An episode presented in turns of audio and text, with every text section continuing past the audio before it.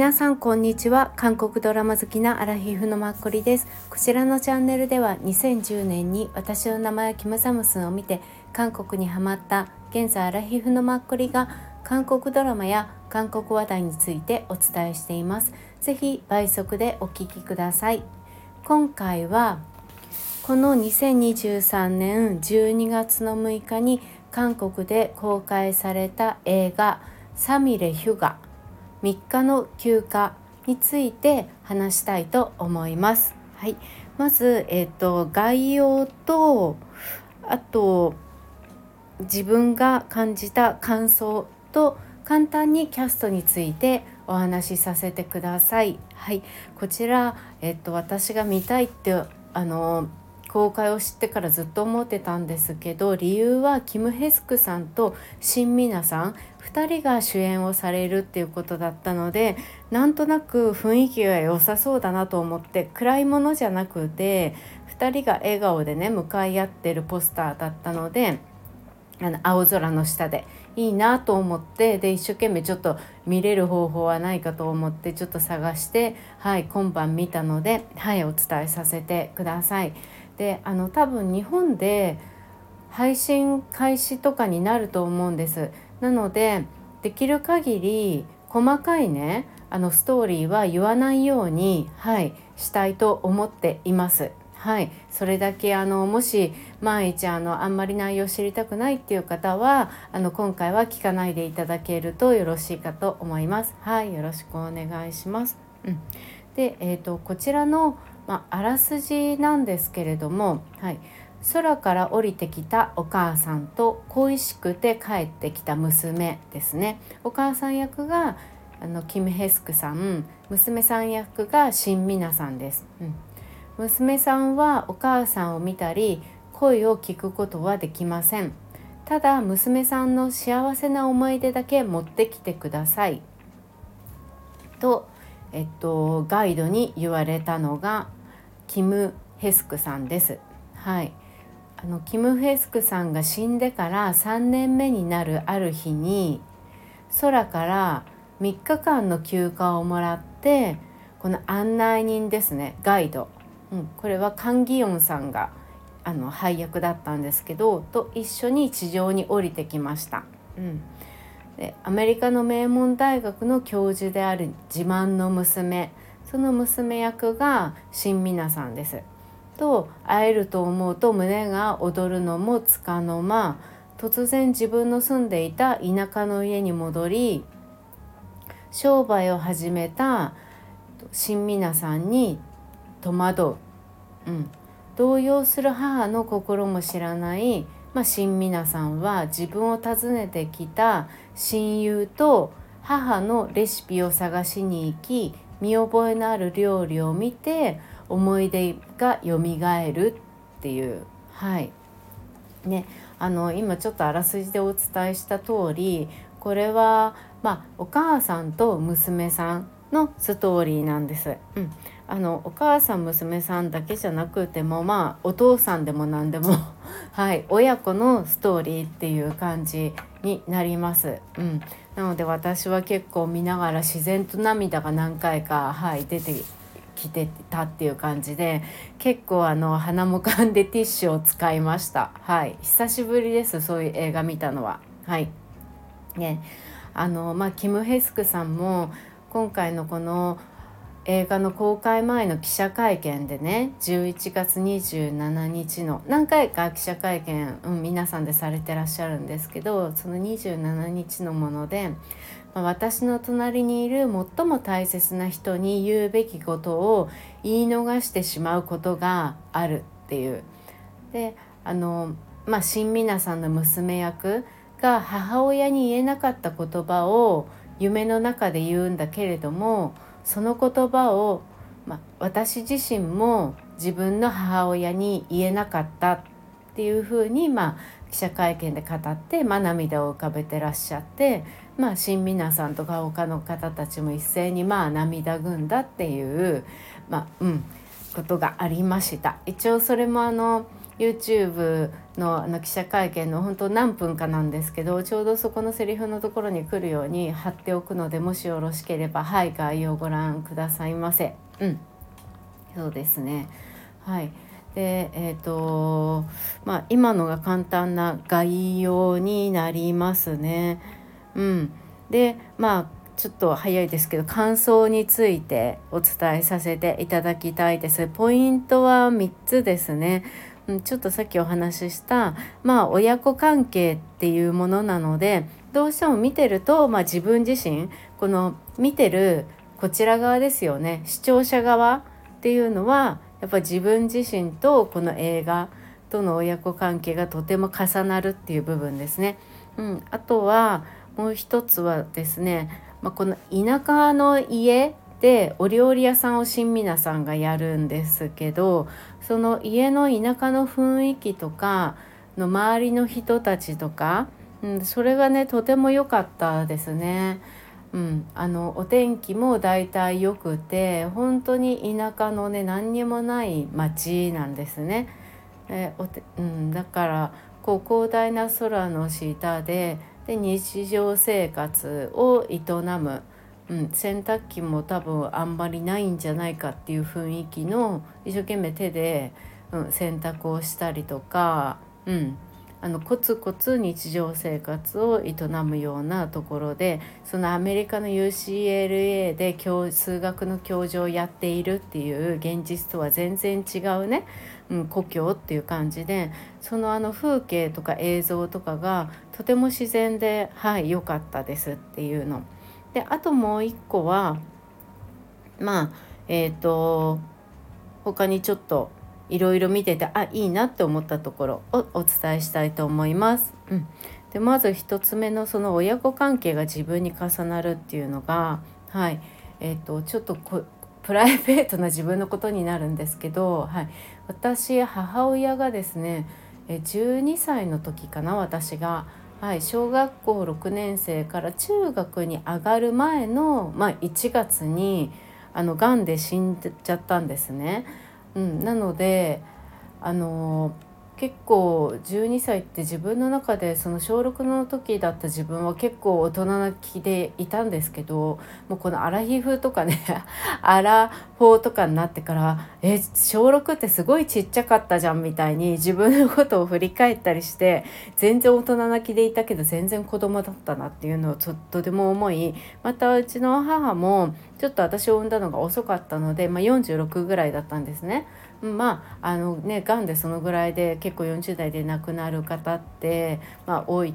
ある程度いると思うんですけどなのでまあ3年ぐらい患ってたんですよね。私もまさかいなくなるとは思わなかったんで、まあ、びっくりしたんですけどっていうその自分のね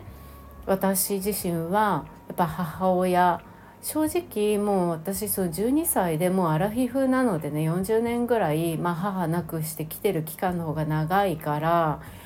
あんまりその今回の新皆さんとお母さんもう新皆さんがもう教授になってから、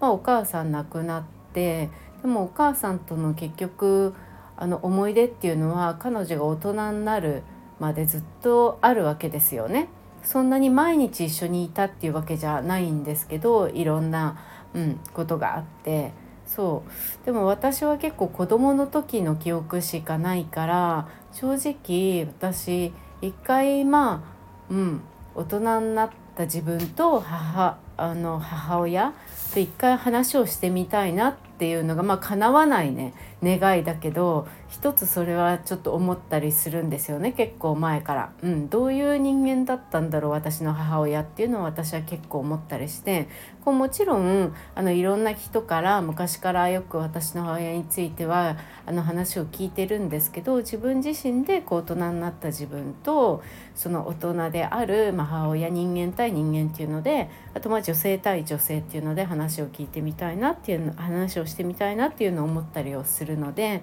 うん、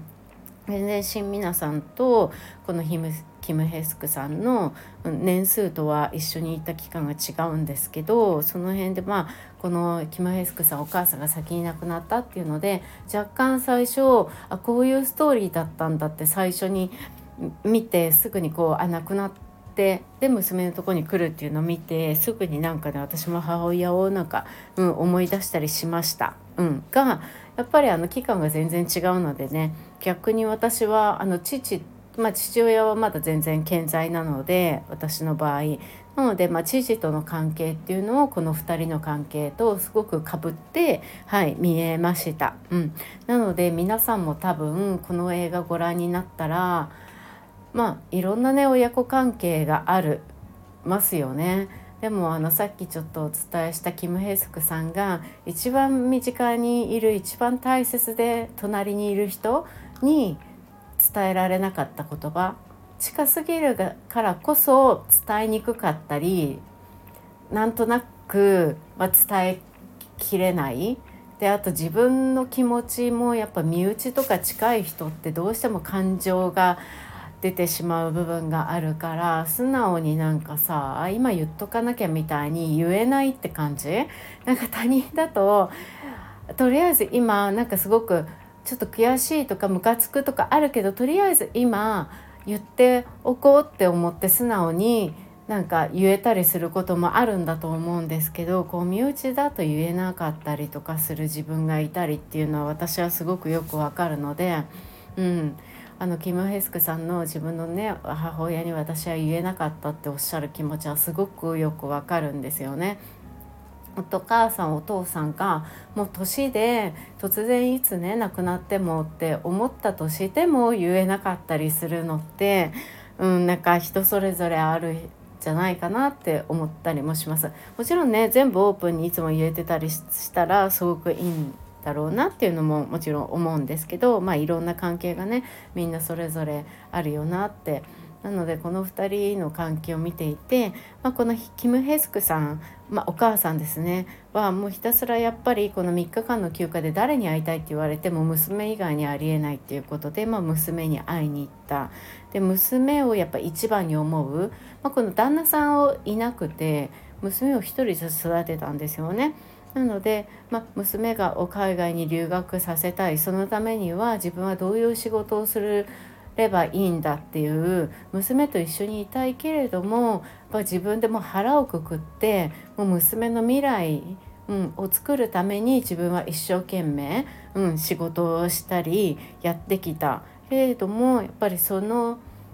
の母親の気持ちが一途に娘にもちろん熱分かるわけじゃないですよね、うん、子供だしね。うん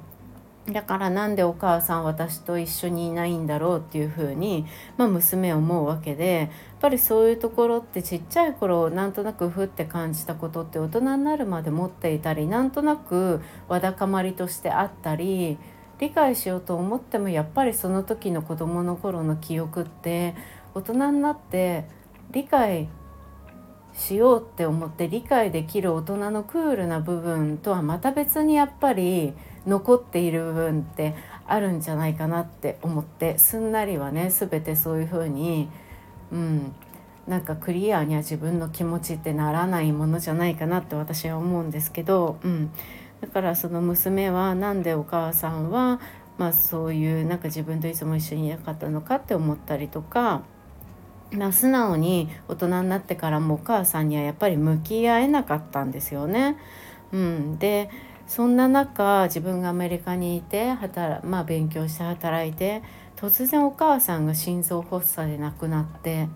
もう本当に晴天の霹靂お母さんはいつも彼女に電話をしてでも彼女はあえて電話を取らなかったりとかそういうのも まあ分かるんですよね。親子関係とかであると思うんですよ。うん、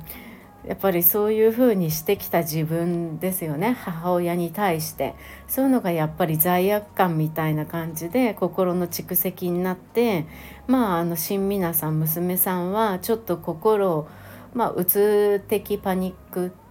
的になったりっていうか心を若干ね自分の中で病んだりして、まあ、精神科にたまに通ったりするカウンセリングを受けたりするようになってるんですけどうん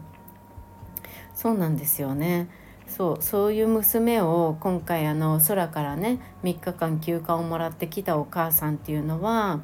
もうそんなねことは全然考えなくていいからもうあの笑ってこれから笑ってだけ生きてほしいっていうふにすごく願うんですよね。もうあの良い思い出だけっていうのを親は、うん、子供に求めてるからもう笑って生きてほしいっていう、うん、それをすごく願うんですよね。でそれで一番最後に、まあ、何回もこのガイド人であるあのカン・ギヨンさんが「もう帰りますよもう帰りますよ」ってキム・ヘスクさんを迎えに来るんですけど今ここでまだ帰れないみたいな感じでキム・ヘスクさん言って。で一番最後にもうまだでもちょっともうちょっと時間が欲しいって言った時にあのカン・ギヨンさんが出した条件があるんですけどでもその条件をうんあの飲んでまでやっぱりこの娘に対してうん、ちゃんと自分の気持ちを伝えたい。娘がこれから安心して、うん、自分の道を歩んでいけるようにやっぱりそういうふうに自分が、まあ、今その、うん、後からこれから先の後悔をしたとしてもやっぱり今自分が、まあ、その娘、うん、をや、うん、残して生活娘がねちゃんと前を向いて歩いていけるように自分の未来に対する希望よりも、うん、娘のことを今の娘のことを思って、まあ、彼女は選択するっていう場面があるんですけどやっぱりこういうのってなんか親子ってお互いに思ってるけどなかなかなんかね通じ合えなんていうの？通じ合ってるんだけどお互いそうオープンに心をねしたりとか口に出したりとかしない。でもまあお互い信じ合うっていうことができていればいいんだろうなっていうのもなんか見ててね感じました。はい。すいません長くなりました。うん。で2つ目のさっきお伝えした、まあ、家の雰囲気とか場所とかすごく田舎の雰囲気が良かったんですね、うん、なのでそれもあの綺麗にね何て言うの？綺麗にっていうのはあえて小切れにしてるとかじゃなくってこのねなんか音楽も良かったんですよ BGM 的な部分が。がそれとあとあの青空お天気とあと田舎の風景とこの新皆さん、うん、の笑顔とか雰囲気とあと新皆さんとこのキム・ヘスクさんが、まあ、暮らしてたこの田舎ですよね。それにかか,、まあ、関わっていた周りの田舎の人たち今現在もおじいさんおばあさんになっている方たち、うん、っていうのを全体的にねすごく良かったですよ。新皆さんといえば2年ぐらい前コロナの時に海町チャチャチャでやっぱりあの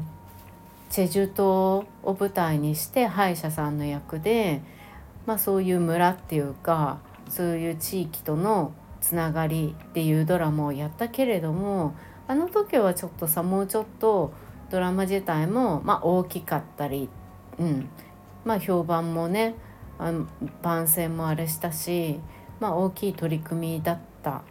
それに結構ああいう何て言うんだろうな田舎の町を使うみたいな感じだったけれども今回は本当にあの静かな雰囲気で、うん、とてもね落ち着いて見れてあの映画全体的の画面上でのバランスが私にとってはとても良かったですね。休暇3日間の休暇3日の休暇っていうタイトルとこの2人と全体が合っててとても良かったなって思いましたしまあ、女優さんたち俳優さんたちの演技もすごく私は好ましかったです。はい、であと一番最後には、まあ、ちょっと目について自分でメモってたのがあの新皆さんのね服装が本当にあの家で日常着みたいなのばっかりなんですね。まあ、寝るシャツにこう何ダウンのベストとか、うん、あのやっぱ寒いからねそういう服装が多いんですよ。と簡単な、まあ、セーターとか。もうそれがねすごく似合っててね可愛かったですね、うん、彼女は本当に身長がスラッとしてて顔がちっちゃいのがやっぱ彼女はすごくそれがチャーミングであり、うん、彼女の特徴ですごくねそれが生きてた服装。うん、であの彼女の笑顔って私すごく大好きで子供らしいというか愛くるしいというか、うん、チャーミングな感じでだからお母さんと娘っていうので2人の笑顔がとても良かったですね。うん、でもちろんキム・ヘスクさんブツブツね言うんだけどそれを新皆さん見えてないからそうっていう感じではい。であとね新皆さんの多分元彼なんですけどちょっとだけ出てきて本当に23分だけこの人見たことあるって思って誰だろうちょっと私検索できなかったんですけどでも最近見たことあるのよ。あのね優しい顔の人なんですよね。うん。あのマエストラのあの旦那さんみたいな感じのあの人の若干もうちょっと若い感じでなんかね優しい顔の人なの。なんか見たことあるの。そう。って思って。うん。あとねあのさっきちょっとだけお話しした音楽もすごく良かったっていうのなんですけど新皆さんがまあノラ・ジョーンズが好きだったのよ。うん、そのかつて今現在もそうなのかもしれないけど。うん、であの「Don't Know Why」っていうちょうど私が学生時代皆さんあの学生時代ノラ・ジョーンズって流行りませんでした？私の記憶の中で流行ってたんですけどあとクレモンティーヌとかね。またまたちょっと雰囲気違うけどそのノラ・ジョーンズのあの時の曲がですね新皆さんの着信音になってるんですね。あのスマホの。うん、でお母さんがキム・ヘスクさんが新皆さんにガラケーでまあ、新皆さんがアメリカにいる間いつも電話してでもそのコール音もノラ・ジョーンズでノラ・ジョーンズのこの曲は鳴るんだけれども新皆さんは出ないみたいな感じで、うん、なのでこのねノラ・ジョーンズのこの曲がすごくねこの中に何回も流れてきてこれも一つのなんかねポイントでした。うん、プラスこの音楽といえばエンディングで一番最後真っ黒い中に、まあ、字幕あのでキャストの名前とかどんどんこうねエンドロールが流れるわけなんですけどそこでのね BGM もなんか穏やかな曲でね2曲ぐらいとても良かったです。はいであとはキム・ヘスクさんのセリフの中に、まあ、年齢とあとこの田舎っていうのでもう「わ」っていうのがすごく出てくるんですね。あの「わ」っていうのは 私の中で「まあ、何?」っていう意味だと思うんですよ。うん。まあ、昔の人が使うっていうのと多分田舎の人が使うっていうのが大きいんだと思うんだけど私の中では去年2022年の財閥家の末息子で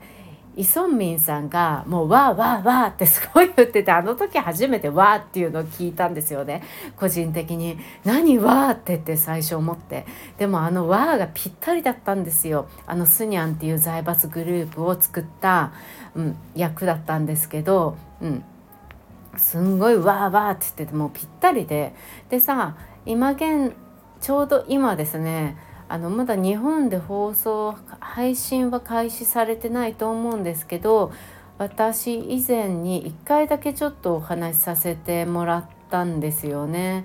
えっ、ー、とね何回目で話したかな？えっ、ー、とあ熱情パクシー契約結婚伝っていうのが今現在多分10話ぐらいまで放送されてるのかな？韓国の MBC なんですけどね。うん、あのイ・セヨンさんとペニーヨクさんがやってる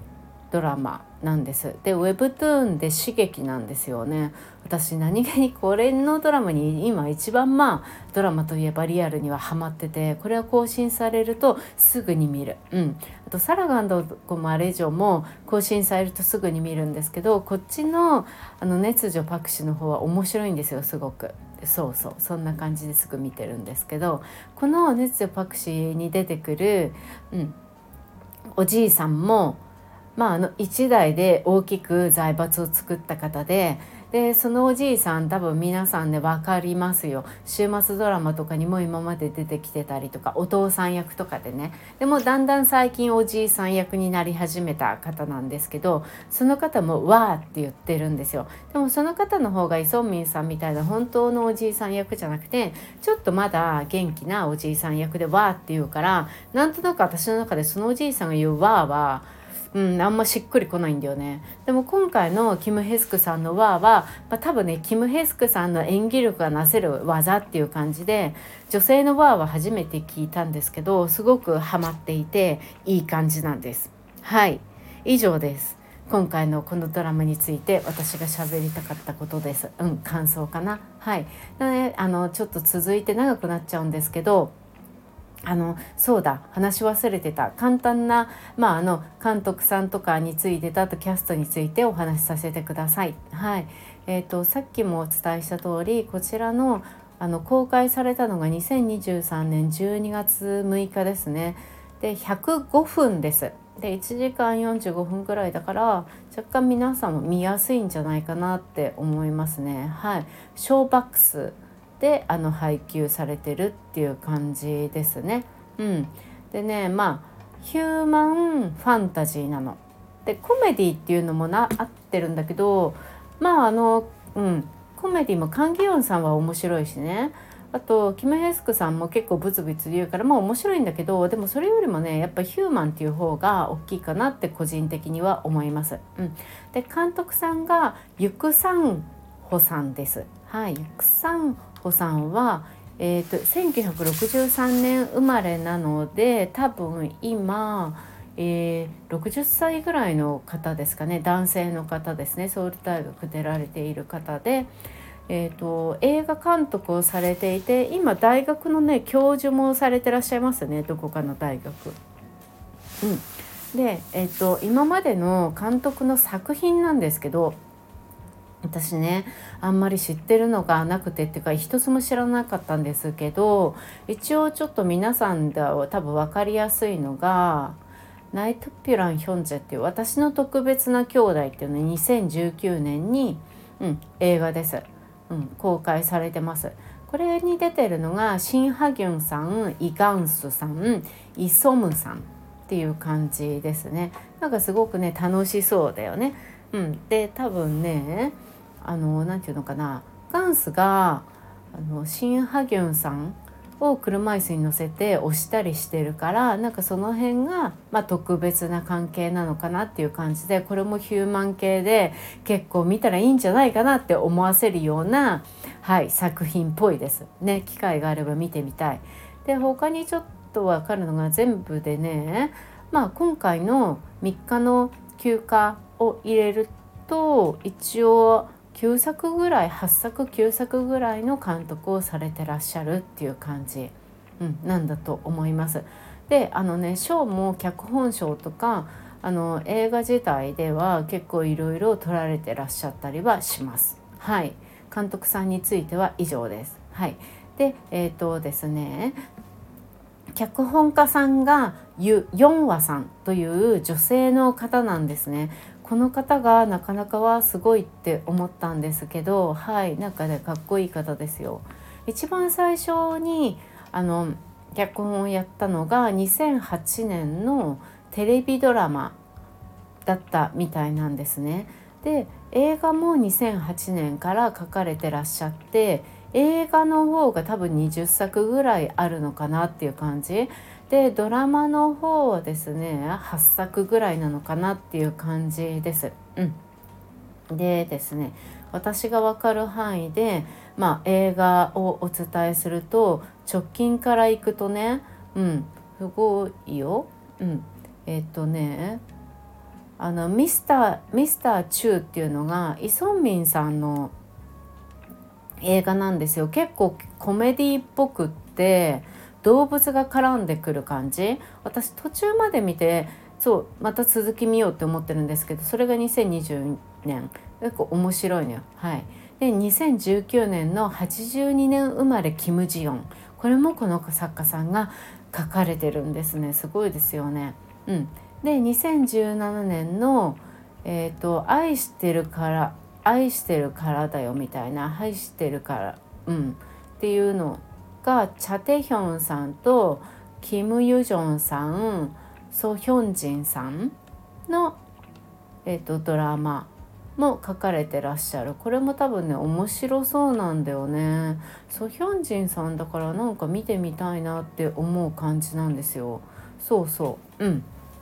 でその前2016年にあごめんなさいね。映画でした。映画。はい。映画の話。82年生まれキム・ジヨンでしょ。でえっ、ー、とそう愛してるから、うん、で2016年なんてヒョンですよ。ヒョン。えーとか思って。ヒョンもこの方が書かれてたんだとか思って。ヒョンっていうの皆さんご覧になりましたか？まあすごい良かったですよね。エクソのド・ギョンソさんが弟役でお兄さん役をチョ・ジョンソクさんがやられていてド・ギョンソさんは確か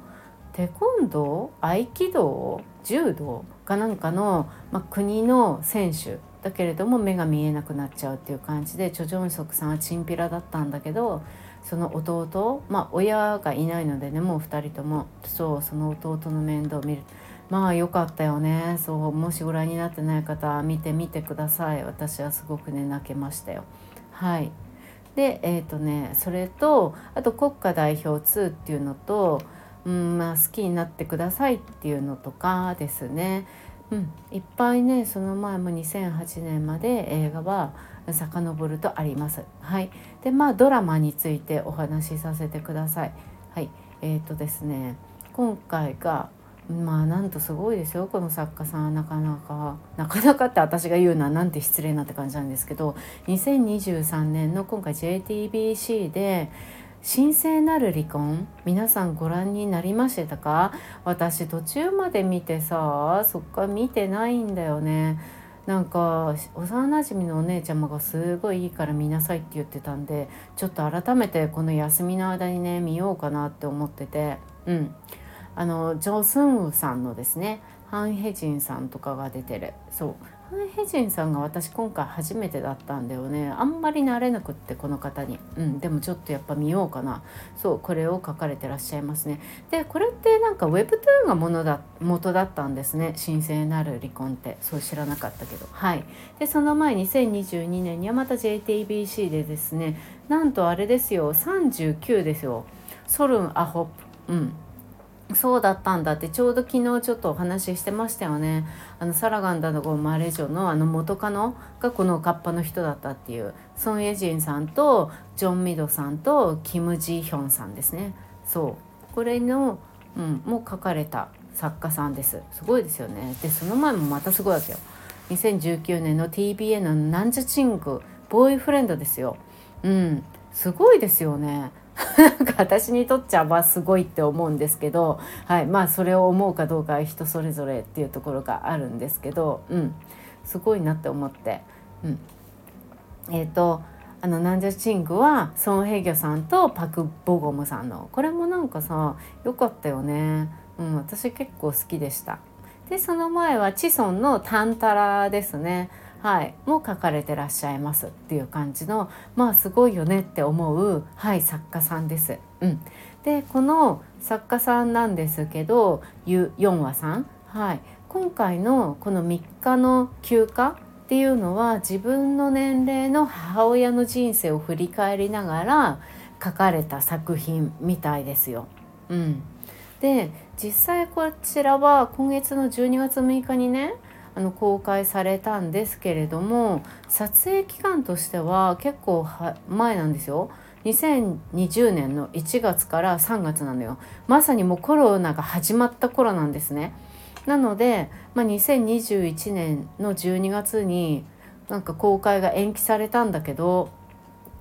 うんでもまたなんか延期されて結局2年後の今年の2023年の12月6日になったの。うん、だから2020年から23年でまあ3年後になったんだよね当初の予定よりも。うん、でもいずれにしてもね2020年の時も12月に予定されていたし、うん、ちょうどもうコロナも全然収まってね今のなんか私うん、結構あのサラガンダコマレジョっていうのも大人が見るのにちょうどいいすごくあの静かな作品で素敵だなって思っているのでそれと同じようにこちらの3日の休暇っていうのも、うん、とてもなんだろうな人間同士の関係をゆっくりこう自分の心とともに、うん、なんか見ることができる作品っていう感じなんですよね。なので今の時期に、うん、放送してくれてありがとうございますっていうのを個人的にはい思っておりまする。はい。ではえっ、とさあのキャクストの方について簡単にお話しさせてください。お母さん役をやったのがキム・ヘスクさんです。キム・ヘスクさんは、ま、今現在68歳ですね。うん、前あのカンナムスンのところでも話したので、はい、簡単に身長158センチで、まあ、B 型です。うん、で旦那さんと娘さん2人いらっしゃってもう趣味は演技っておっしゃってるっていう感じですね。あそう誕生日はね12月30日なのよ。そうだからちょうど68になったって感じですよね。そうそうそうそうおめでとうございます。何かのあれかもご縁かもしれないちょうどその日に話してるっていうのが。うん、で大学がねキョンヒ大学なのすごいですよね中退っていう感じみたいですよ。うん、キョンヒ大学っていうのはまあ日本で言えば慶応みたいな感じなのかなって個人的には思ってます。いや私全然ね知らなかったんだけどキム・ヘスクさんって秋の童話冬のそなた春のワルツ夏の香りで全てにね出てるんだってすごいですよね。うん、っていう感じ。でまあ皆さんもいっぱいいろんなとこでご覧になってると思うんですけどまあ簡単にちょっとだけあの直近からのドラマで出演されてるのを言うと、まあ、力の強いなカンナムスンですよね。この前やっていた。それで、まあ、カンナムスンのおばあさん役をやっていましたね。うん、であとその前アッキですね。キム・テリさんの今年まあこれも良かったよね。そう私大好き。お話しさせていただいたんでもしよろしければ。うん、でその前シュルプですね。キム・ヘッサン主演の。これは去年ですね。キム・ヘッサンが、まあ、刺激で4人息子がいるっていう感じ。であとその前はネイルですね「明日」っていう。これも去年のですね、うん、ローンさんが出てたものですね。そう。で、えーと、その前はあの調査官ク・ギョンイに出ていてあと「賢い医者生活」の1と2にも出てましたよね。ユ・ヨンソクさんのお母さん役かな？多分。そう。であとその間にスタートアップにも出てたみたい。あの筋とカン・ハンナさんとかが出てた。あとあれはナムジュヒョクだよね。うんうん。にも出てた。うん。で何といっても私の中でね一番記憶になるあるのが週末ドラマのせえっと世界で一番可愛い私の娘だけ。セサゲソジェル・イェプンネッタルっていう、うん、あのお母さん役をやっていてこのお母さんと娘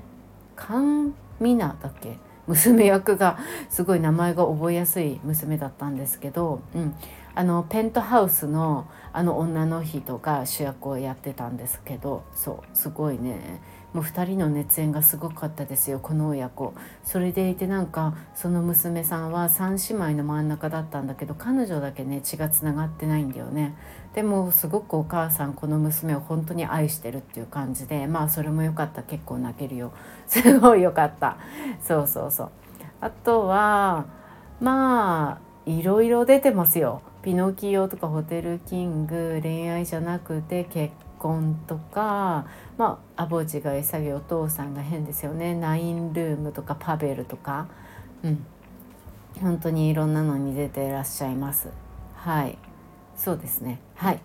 はい。こんな感じです。で次娘役をやったのが新ミナさんです。新ミナさんは確かヤンミナさんですよね。うん。本名が。うん。で1984年生まれの39歳です。はい。身長168大型でえっとね3人兄弟のえっと女のお姉ちゃんがいて妹さんっていう感じかな。うん。あと多分お兄ちゃんもいるのかな。はい。で新皆さんはえっとね一番最初に出てきたのがベトナム戦争を題材にしたミュージックビデオとかに、まあ、出演してから話題になって出てきたみたいです。もう何といっても私新皆さんってねキム・ウビンさんとま付き合ってるっていうのをもう78年前ですよね公開してでずっと相変わらず2人ねなんか良さそうだからもうそれも良かったってすごく思うんですけどそう私が新皆さんを一番知ってる記憶があるのはあの僕の彼女は久美穂ですね。はい。もうあれが本当私が韓国ドラマ好きになった年かな。2010年とか。あのとこイ・スンギさんと2人でやった。あの時にも新ミナさんっていうのを初めて覚えました。うん、でもなんか女優さんっていうよりモデルさんみたいだなってすごく思った記憶があります。うん。でその後には「オーマイ・ビーナス」でソジソプさんとなんか面白い役でね出てきてこれもすごい良かったのよ。で「海町チャチャチャと」まあ、私たちのブルースにも、うん、出てましたよね。だから何気にそんなにさすごいいっぱい私彼女のドラマ見てるわけじゃないんだけどなんかね好きなんだよね。多分なんかシンプルでさっぱりした感じと多分笑顔とかが好きなのかな。あんまりなんか彼女を見ていてなんだろうな変な横島な感じっていうの？なんか変なモワモワ的なものが頭に何も残らないんですよ。そのなんかすごくシンプルなさっぱりした感じがなんか私は多分自然と好感を持ってるんだろうなって思うんですけど「うん、オーマイ・ビーナス」とか面白いのでもしよろしければ皆さん見てみてください。はいこれからも新皆さん楽しみです。はいで次カン・ギヨンさんですね。今回はこのキム・ヘスクさんお母さんの、えーと、一緒に連れてきたガイドさんですね。空から一緒に連れてきたガイドさんです。うん。ね、カン・ギヨンさんを多分皆さん一番記憶にあるのはあの変な弁護士ウヨンウ、うん、であのウヨンウのパック・ウンビンさんの上司役ですよね。でさなんか手術をしたりとかしてでそこに、まあ、ウヨンウだけを確かその手術する時に来てくれたりとかしてでもそのさ心配事があんまりそのさなんかなんか面白い心配事でしたよね。なんだそりゃみたいな感じだったウヨンウの。そうそれも面白かった。もう一回ウヨンウって見ても面白いような気がしません？うんなんかなんかそんな感じがする。そうですね。はい。うん。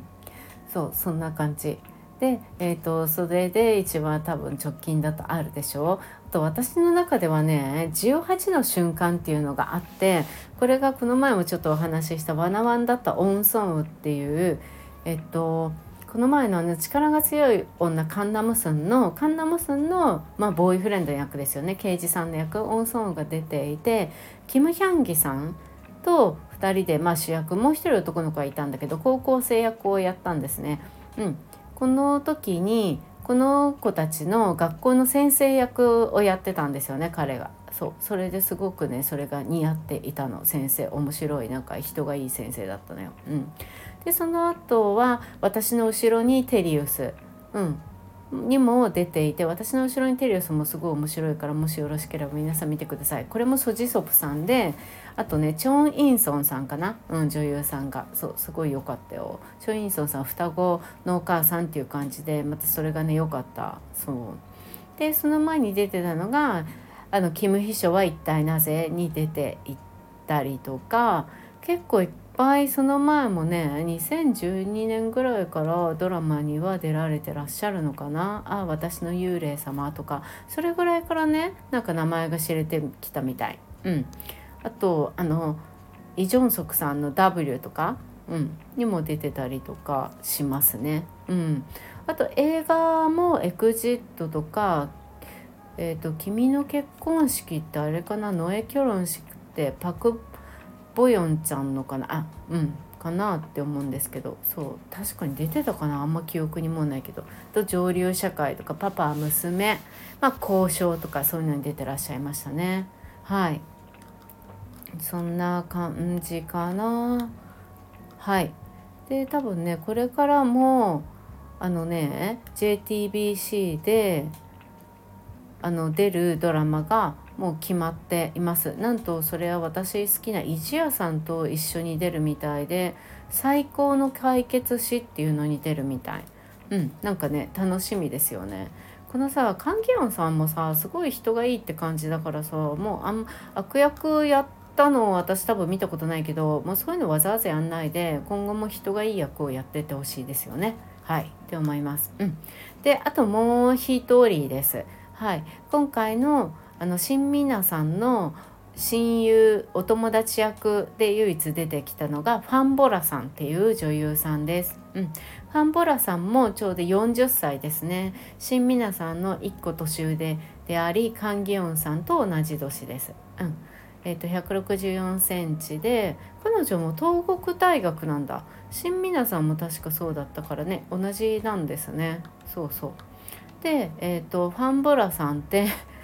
面白いのこの業界に入ったのが高校生時代に、まあ、チャティヒョンさんのサイン会に参加した時に なんかスカウトされたんですって。うん、それでどんどん下積みをやってってでだんだんねなんか、うん、あのであのドラマに出てくるようになったみたいですよ。うん、で一番まあ直近とかだと「イルタスキャンダル」うん、今年すごい人気でしたよね「イルタスキャンダル」。はい。あのチョン・ドヨンさんとえっ、ー、とあのチョチョン・ギョンホさんと、うん、チョン・ドヨンさんとジョン・ギョンホさんですね。そうこれの、えーと、彼女は何役だったかっていうとあのママたちがいっぱいいたじゃないですか。うん、その中の一人でえこのあのチョン・ドヨンさんに「ごめんなさい」って一番思うお母さん役ですね。行ったり来たりがすごく上手ででもチョン・ドヨンさんのことをやっぱ気にかけててなんか心があるお母さんっていう感じ？なんで面白いお母さん。うん。そうそういうもうすごいさ役がすごい上手だったよね。それにすごいぴったりだった、うん、だから上手だったっていうことなんだけど。そうそうその役をやってらっしゃいましたね。うん。私もあとはねダーリーとカムジャタンにも出てたりとかうんラブレイン。なんかラブレインっていうのでちょっとずつねなんか有名になってきたみたい。ラブリーンってあのチャン・グンソクさんと少女時代ユーナが主演していたのですね。うん、で去年、まあ、結婚されていてその結婚した相手があの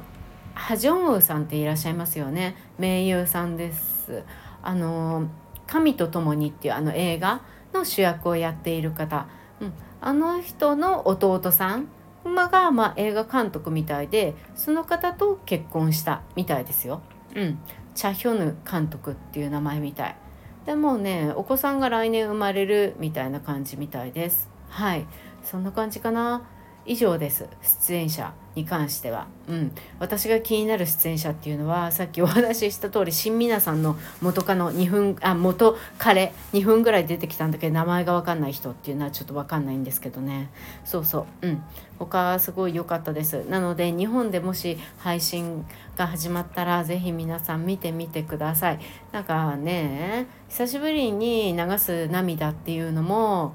なんか憎い何とかじゃなくてなかなかこういう雰囲気の涙を流す、うん、あの映画とかドラマってあんまないと思うんだよね。ギャーもっとすごいわーわーわーわー泣いたりするのはあるかもしれないけど、うん、結構自分のさ親子関係とか肉親関係とか身近な人との関係っていうのを思い出して自然とやっぱりそういうのとかぶる気持ち、うん、からこう泣けるっていう感じなんですよねこの2人を見てると。うん、なのですごくねいい、うん、映画でした。はいすごい良かったです。うんこんな感じかな。はい。今回もお聴きくださってありがとうございました。えー、はい。えーと、今日は一応2023年の12月の30日土曜日の、まあ、明け方って感じなんですけどうん、一応12月の30日の日付で配信をしようとは思っています。はい、また明日また違うことを喋りたいなと思っています、昼間に。はい、うん、今回もお聴きくださってありがとうございました。皆さん30日土曜日仏滅ですが、仏滅逆に考えれば大安ということで、はい、いい一日を過ごしましょう。はい。今日もありがとうございました。皆さんの一日が良い一日となることを願っております。失礼します。Thank you.